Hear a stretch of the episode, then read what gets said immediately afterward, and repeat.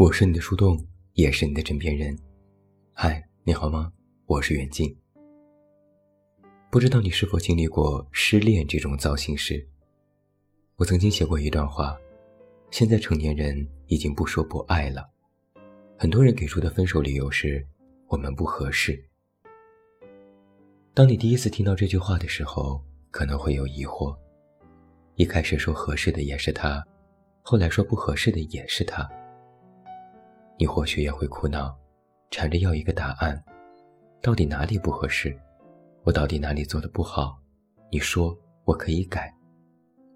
对方会说，说不出哪里不对，但不合适就是不合适。那不合适，到底是什么意思？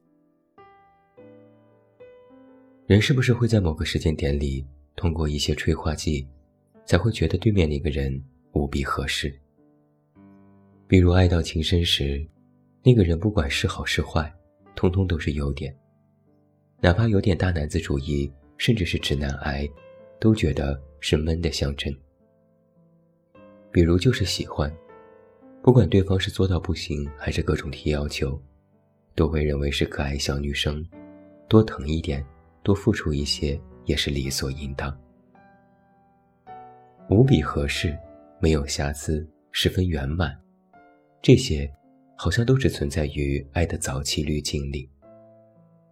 只要时间一久，见了人心，可能就会出现各种问题。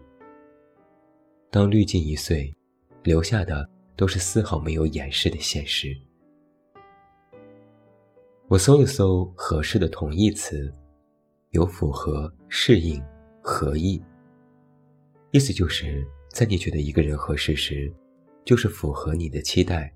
适应彼此各种节奏，爱的任何一面都符合心意。我又看了看合适的反义词，有不合、勉强、凑合。意思就是在你觉得一个人不合适时，那就是双方不合，没有默契，彼此勉强，日子凑合。如此其实就不难理解了。当一个人在说我们不合适时，其实他说的是。我感觉现在和你是在将就，我勉为其难和你在一起，我不情愿继续和你在一起，我不想凑合了。有太多人曾经问过我，该如何挽回一段感情，也有很多老话劝人说，不要轻易拆散别人的婚姻，宁拆十座庙，不毁一桩婚。但只要有人问我，我的回答一般都是。如果恋爱双方有一方非要想走，那么就别留。留是留不住的，留得住人，留不住心。我自己其实很少做彼此勉强的事情，不管是工作还是恋爱，看到大家彼此都觉得合适，那么就可以继续。如果任何事情里有一方觉得为难，那么就提出来，我们解决问题。如果实在解决不了，那么好聚好散，不互相为难是一种体面。一味想要留住那个想走的人，最后反倒会失了体面，尤其是丧失了自己的尊严和体面。面子虽然不那么重要，但在那个想走的人面前，你也就只剩下了那点尊严。小的时候啊，我会因为失去一件东西而大哭大闹。那时会觉得，如果失去了他，我这辈子都要完蛋了，就死定了，就再也不会好起来了。多年过去，再回想这段经历，不禁嘲笑自己的幼稚。人也如此。现在你觉得离开他天都要塌了，如果他走了你也不想活了，其实都是恋爱脑作祟。时间久了，就会醒过来。不合适可以改吗？我认为很难。当一个人说我们不合适时，他其实已经给你这段感情重新下了定义，他考虑了各种方面，最后给出了一个新的结论。这在他的认知里，已经判断这段感情他不可以，他不情愿。你说这怎么改？举个例子，就像是你有了一件衣服。买它的时候很喜欢，穿了很多次，后来渐渐的你就没有那么喜欢了，而且你也长高了、长胖了，它就有点不合身了。你说，这件衣服现在不合适了，那你怎么还继续心甘情愿地穿它呢？你又不是只有这一件衣服。就算退一万步讲，你继续穿，但它依然就是不合身的，你依然觉得它不合适，那你心里还会穿得舒服和坦然吗？相反，你越勉强穿着，反而会越觉得不合适。反倒是索性不穿了，但也不扔掉，倒是能留个纪念。那人也一样，一个人说不合适，想走，你死活要挽留。他后来一时心软，勉为其难答应了，这事儿就结束了吗？我看未必。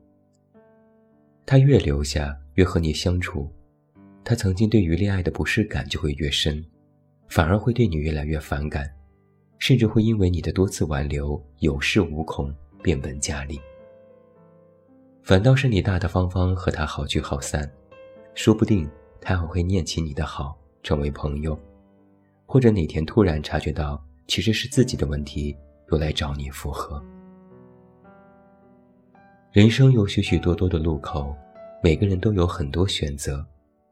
一旦选择了不同的路，就很难回头。你爬过山吗？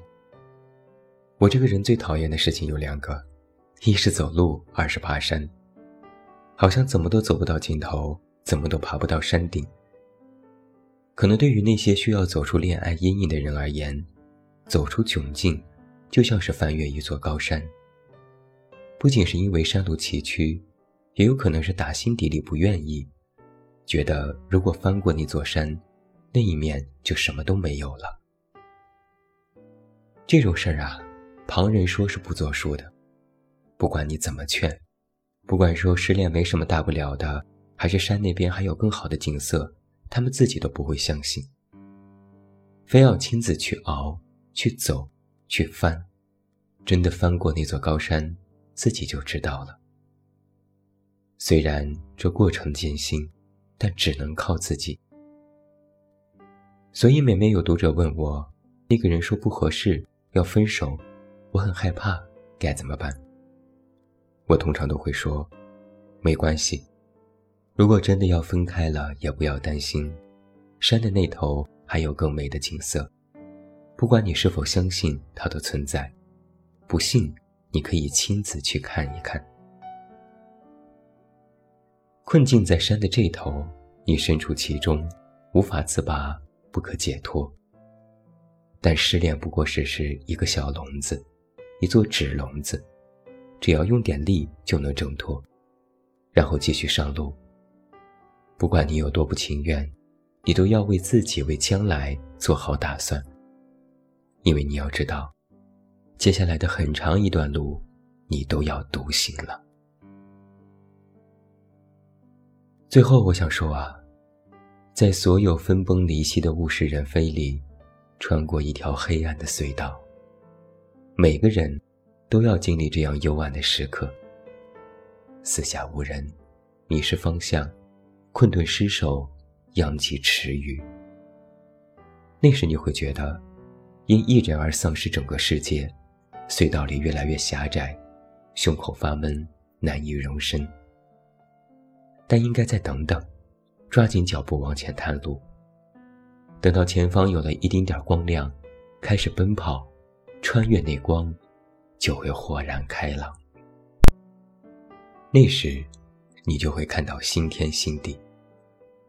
虽然在那个世界里早已没有他，但那个世界依然宽广而明亮。而这是一种必然。我是你的树洞，也是你的枕边人。关注公众微信“远近”，找到我。我是远近，晚安。